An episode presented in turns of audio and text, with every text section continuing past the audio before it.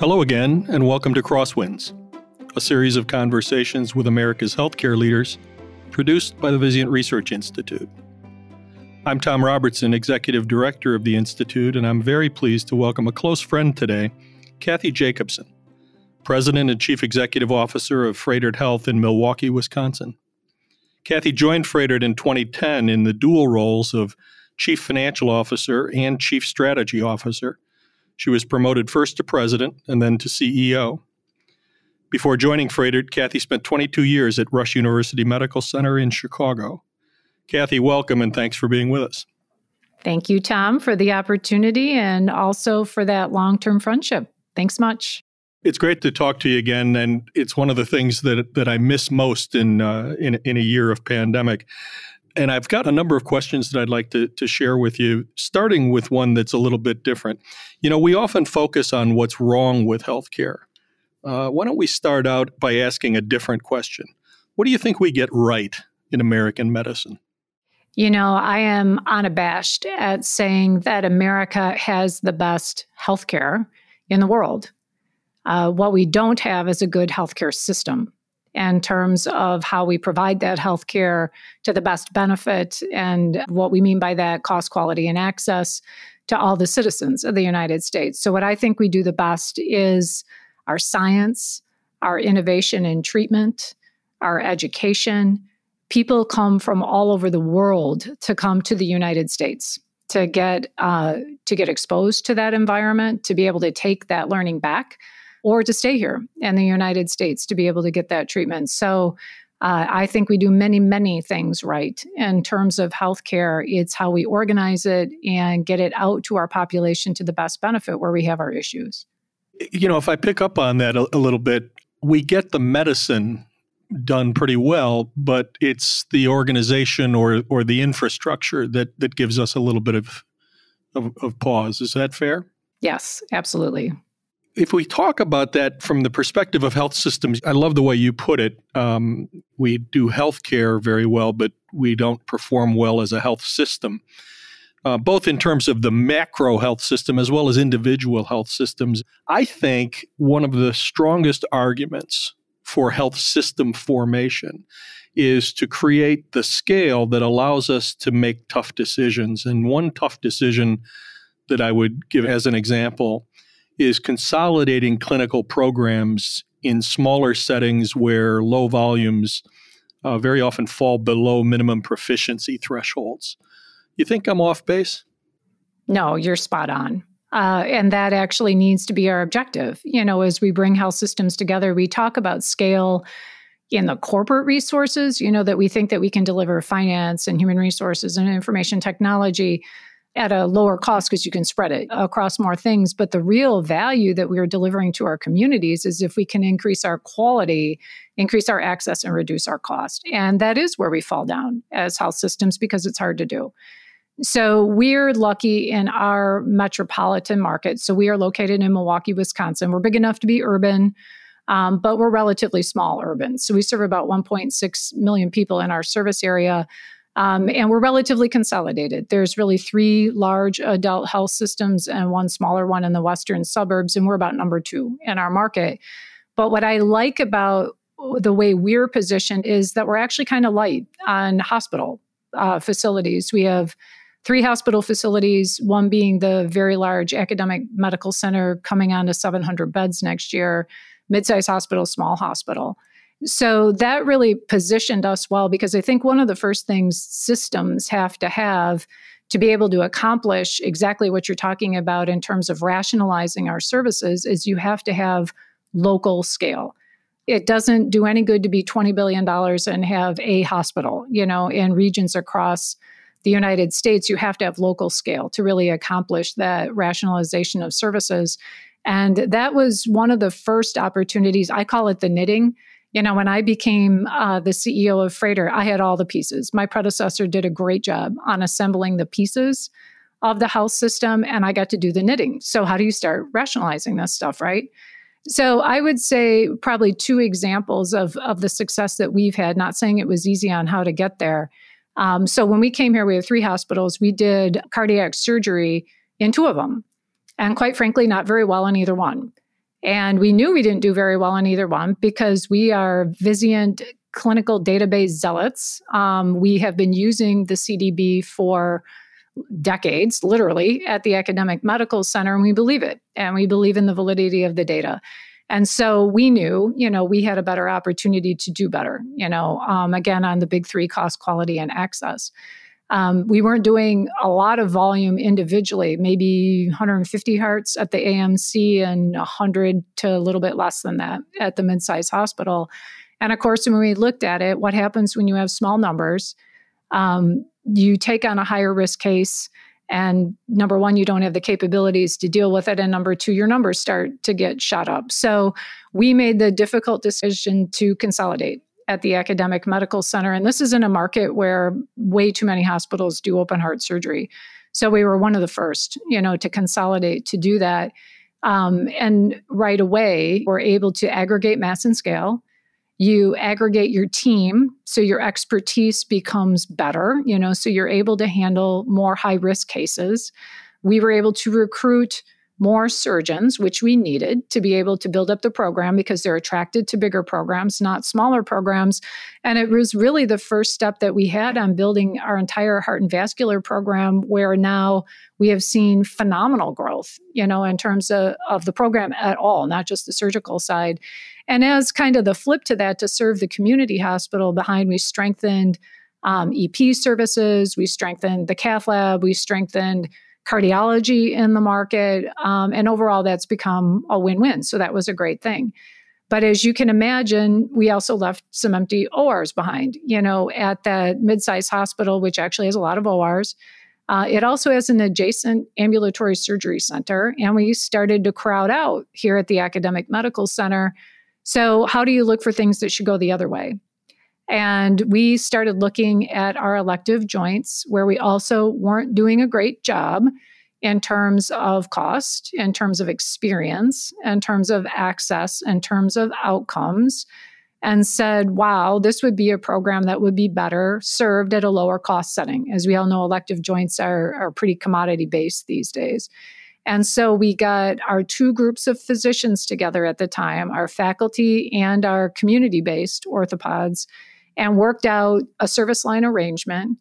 Um, we started with a co management agreement. So we were working towards common goals related to cost and quality and access and experience. And we started working with our physicians as to how we wanted that joint program to work at the community hospital.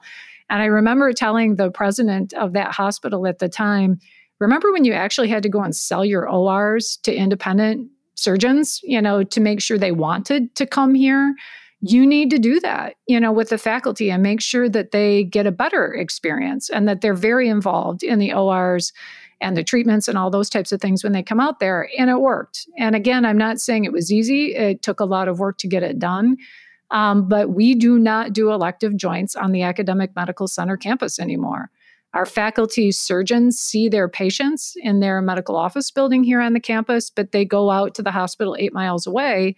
Um, where they love the OR environment for elective joints because it runs differently than 32 ORs on the academic medical center campus. And it's been very, very successful and, and again, helping us grow. And we utilize the OR um, capacity, and all the measures have just shot through the roof, you know, in terms of improvement. And success leads to more success. So we now do non elective spine also off the academic medical center campus. And we do that with what is really becoming now our surgical hub in that mid-sized hospital. The next phase we're looking towards is obviously joints in Milwaukee. They haven't really moved yet, but they are moving to the ambulatory surgery center, well, we have an adjacent ASC out there, you know, also as well. So it just lends itself towards more opportunity. If you can get over the harder steps to do that, it just presents itself with more opportunity along the line. Um, and so we've seen some great results with that. We're actually now, those were probably the two easier ones to do. We're now starting to look at some additional programs that we think would be better served in a lower cost environment and would work just as well, if not better, uh, if they weren't done at the academic medical center. So that's just our story. You know, in terms of our success, it can be done. And I can tell you the results are very, very rewarding. Both of those programs are much stronger today than they were when we got started.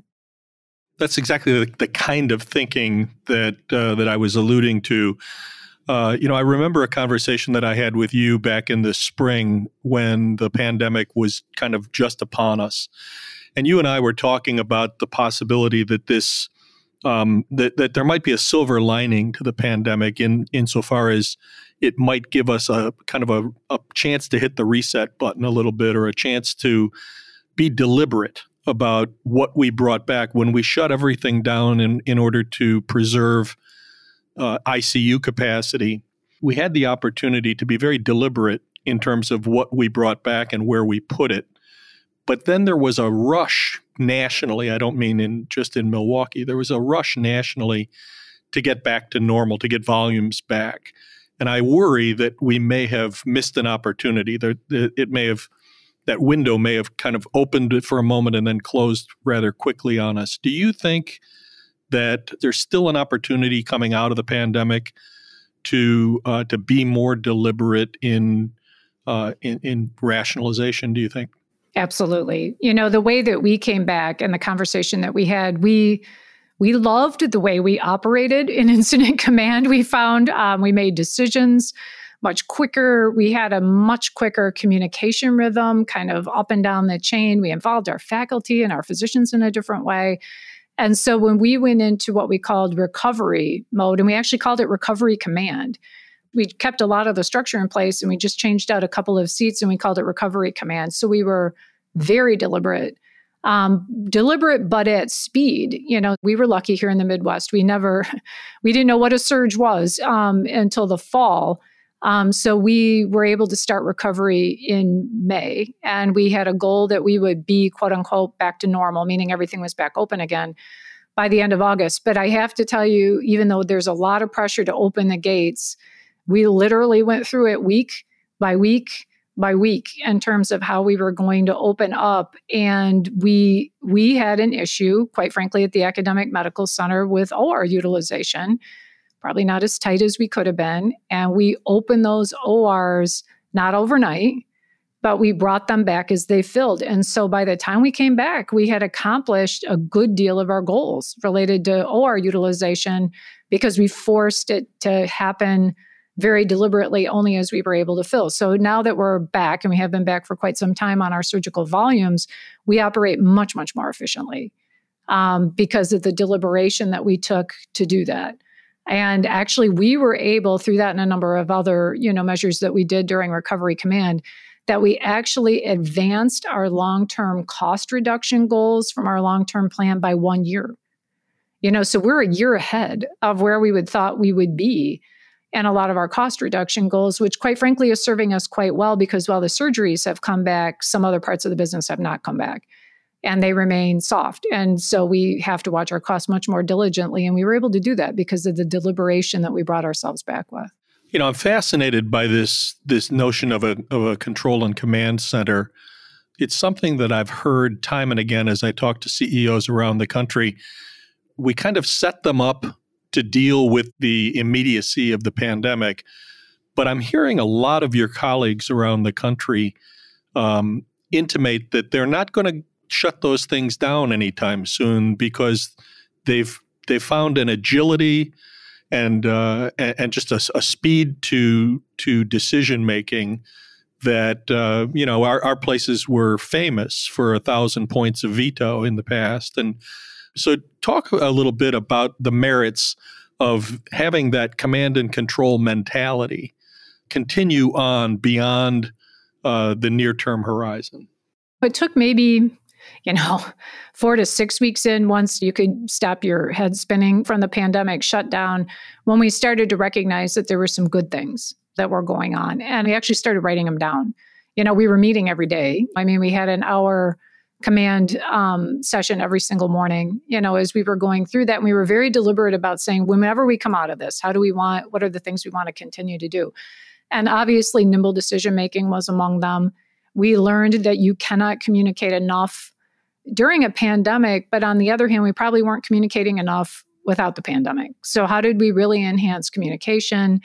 Um, it was amazing how we worked together with our physicians, whether they were in the community, whether they were faculty on the AMC, how they all sat around a table together and we worked together. How did we make sure that got embedded in our decision making processes going forward?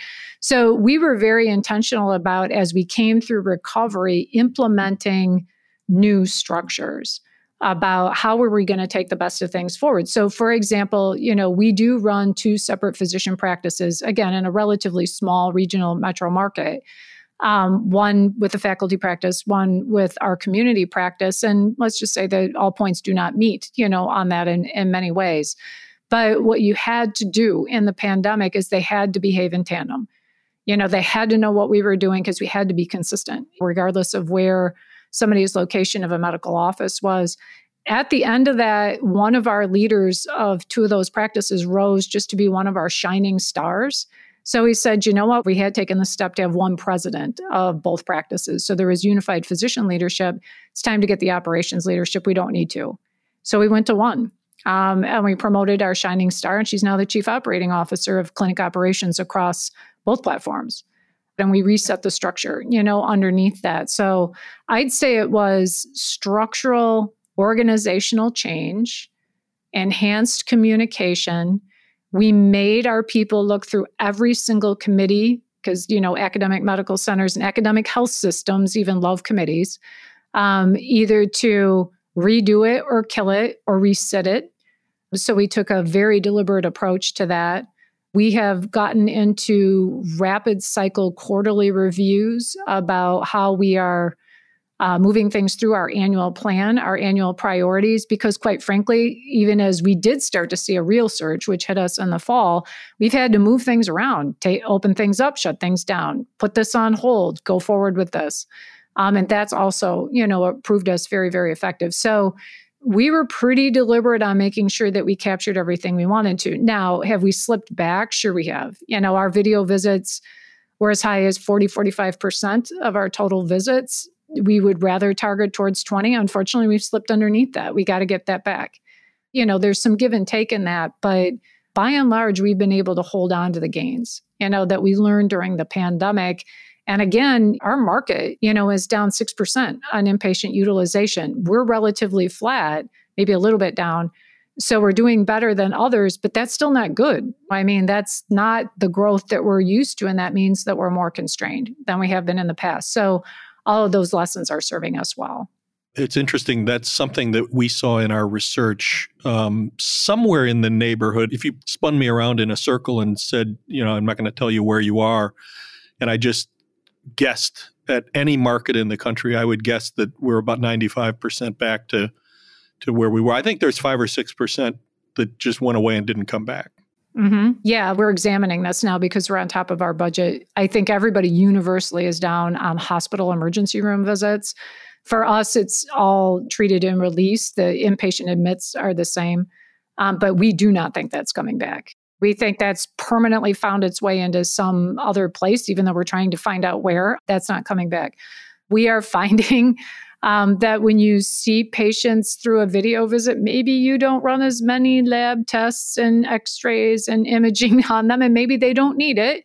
Um, so we're finding that. And that's actually a good thing for our patients and total cost of care, but there's a revenue hit there when you do that the disturbing thing, and I do hear this, and now we're starting to see the data, it's not just anecdotal. There are people who are deferring their health care still. The hesitancy is real. It's showing up mostly in preventative visits, in screenings, you know, those types of things. And unfortunately, as my CFO said, we're getting a better payer mix because we're getting a, a bigger managed care mix and lower Medicare. Well, when you dig underneath that, the Medicare patients are just not coming in. When that volume comes back, and it will come back because unfortunately it's going to come back, in my opinion, bad, you know, sicker and worse, we're going to see a double up rebound, you know, on our Medicare payer mix, and they're going to be sicker. And as we all know, that that's not necessarily a winning formula on Medicare. So we're anticipating that. Now, when that happens, how you predict that, how do you budget for that? You know, we're just going to have to make our best projection and move forward. But those are some of the things that we're sorting through right now. Um, is what's permanent, like outpatient ED visits, and what do we think will come back and probably at least initially not necessarily in a good way let me ask you a question and for this question kind of uh, think outside of Froedtert and in fact maybe even think outside of wisconsin we were talking about the the merits of purposeful restarts and you've done a commendable job of making some of those hard decisions. But if you think outside of Froedtert and outside of Wisconsin, why do you think that health systems nationally have struggled so much to rationalize where they do what? There's this promise in everybody's press release of the right care in the right place at the right time. And I'm always uh, poking at academic medical centers around the country and saying, I, I read it, but I don't see it. Why do you think we struggle so much in, in making those tough decisions? On a macro level, I will tell you, we did struggle with these things at Froedtert also as well. But I'd say what I hear from my colleagues and what we experienced ourselves when you merge in your region, you have your communities to contend with. For example, even when we did it in consolidated heart surgery, that didn't go over well necessarily with that community board, who, of course, did merged, even though quite some time ago, with the academic medical center. That's what they fear you know, is is that you're going to take everything out of my community and send it to the big behemoth academic medical center.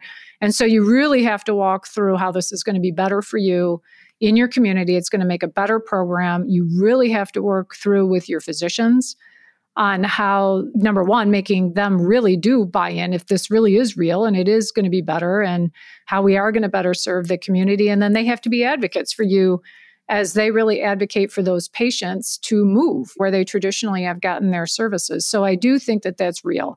It's not easy work to do the consolidation. The other thing that you hear immediately when you even start to propose such a thing is that, well, that's great, but my competitor down the road is still doing heart surgery. So if we don't do heart surgery anymore, we're going to lose market share. And to some degree, they're right because in our market, way too many hospitals were doing heart surgery. EMS isn't going to come here anymore. You know, if we can't take somebody from the cath lab directly in to the OR, and they're right, there's a risk there. If again, you don't bring your physicians along, you don't get your physicians to be advocates, you don't communicate with your patients, you have to make it very easy for your patients. You know, no one ever wants to navigate an academic medical center even from eight miles away? How do you make it easy for them? You can see your doctor, can get all your cardiology care, all your consults five minutes from your house. But for this one event on this surgery, we're going to want you to go here, you know, which again for us is not terrible. It's eight miles away um, on how you do that. But that's hard. And it is because everybody has proliferated these services. So we were one of the first in the market to start to consolidate. Since then, some of the other competitors have for the exact same reasons that we did, but it's a hard first move to make. So I think that those are some of the things that block you externally. And then, you know, the two organizations that I've been in, I can tell you we take two different approaches on incentives. Don't inadvertently set up internal incentives for your people not to do the right things. So you can imagine in my former life where people were incented by their specific hospital's bottom line. You think they were going to give up those heart surgeries very easy? No way. Because that drove so much of their bottom line. Oh, and you're telling me maybe you'll get joints in 2 years? So we we very early on adopted a, a rise and fall together approach related to our incentive plans. Everybody rides on the same bottom line. I don't want one person telling me I can't do the right thing by these patients because I myself personally am going to get dinged because you're going to hit my bottom line. We always want people working for the whole, for the whole overall. We do quality overall. And so, sure, we measure by each individual hospital, but we rise and fall together on quality and experience and all those other kind of things. So, I think you've got to be careful. Certainly, you want accountability at the local level, but how do you actually make sure that you incent and protect people and encourage them to do the right things? Now, I wish they always, you know, followed that. They don't. You know, I mean, it's a people management game that you have to do that, but don't make it harder for them than you have to. And then what if you have two different groups of physicians to manage? Many of us have that, you know, as we build our systems together. So I mentioned we have a faculty practice and we have a community practice. Um, and they are compensated differently, they are paid differently.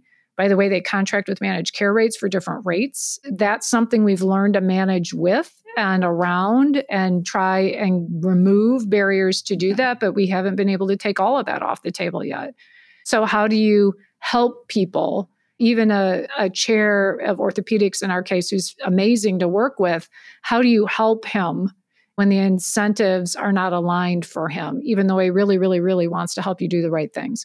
So I think you have to watch your external environment where there's some very valid barriers and competitive concerns if you start doing this rationalization and the community pointing at you, you know, these people just pull my heart surgeons out. Um, and versus how do you work with that and then make sure you're not doing anything internally to get in the way either because even really great people are going to find it hard to crawl over hurdles if you're putting them in place. I think that's fantastic insight. Um, you know, you mentioned macro. There are a few things that I'd love to talk to you about with respect to the macroeconomic changes that we may need as a country. And to do that, perhaps we could come back and, and have another conversation. Would you mind coming back and doing another session to give us that chance? No, you can get Kathy's opinion on that. But we know if, if anybody really had those answers, I wouldn't be sitting here in an office in Milwaukee. But I'll be glad to give you my opinion on that. Great. Before we end this conversation, you know, I understand that if anyone thinks hospital food was bad a long time ago, that they may have had you to thank. How is it that you got first interested in healthcare? Yeah, it's a great story, you know, to tell people who kind of are like, good God, how did this accountant become a CEO of a regional academic health system? So my roots go back in healthcare that my mother was a registered nurse for her entire career. She worked full time as we were growing up and predominantly in about a 70 bed hospital in our uh, community where we grew up about 70 miles west of Chicago. 15,000 people, you know, in the town at that point in time. We were in the hospital, visiting her, picking something up, dropping her off. So we were very familiar with the hospital. She shared with us what she did, including this is back in the day when you still wore whites. She'd tell you what was on there, which made me make sure that I was never going to be a nurse but that's you know that's what nurses do. They just tell you you know i mean what's what that stain is on their white uniform. But at the same time it helped get my foot in the door. So i will admit that i was a teenager in the late 70s early 80s so you know i just told you my age. And that happened to be a time of economic recession particularly in manufacturing and in our region that was tough. So it was very hard for high school kids to get jobs at mcdonald's or the retail stores because quite frankly, the folks who were out of work at factories were filling those jobs. So my mom suggested that I put in my application at the local hospital. And lo and behold, probably with some of her urging, I got a job in the hospital kitchen. And so I spent four years roughly working in the hospital kitchen in this small hospital, did everything from running the dishwasher to washing pots and pans to they let me cook a couple things, was never a senior cook put the trays on the line, learn the diets, supervise, and take the trays up to the floors. Didn't come straight up the healthcare chain. I came in through a finance route, but a couple of things reverberate, you know, with you today. Our professional clinicians, and that's at all levels nurses, physicians, pharmacists, so on, are not necessarily always respectful of our frontline service workers as full members of the team that existed in 1980 and that still exists in 2021. And we know that that's a dynamic that we have to continue to work with. And I can relate to our service staff when they tell us that because I've been there and I've seen it. And it also gave me personal motivation never to have to spend my entire career in one of those jobs because they're not easy, you know, to be able to do that. So I think I bring some perspective from that regard in terms of service workers. The funny part is is anybody who I've rounded with in the last 10 years, of course I've been in every single one of our hospital kitchens from my 70 bed hospital today in a relatively small town which reminds me exactly of that first hospital to the mid-sized to the big academic medical center and and in fact my senior team probably gets irritated with me when I tell them, Have you been in one of these kitchens? And we need to pay for the capital to expand the kitchen, you know, kind of thing. So um, it's fun and it surprises people. It's a great story to tell when you're around, but I've told it often enough. They all know where I started in healthcare right now. Well, I appreciate you sharing that with us. And we're going to circle back and have another conversation with Kathy. She'll join me again next time. And I hope you'll be with us too. Thanks for listening. We hope you find these conversations to be thought provoking, and we look forward to welcoming you back for a future Crosswinds. I'm Tom Robertson. Until then.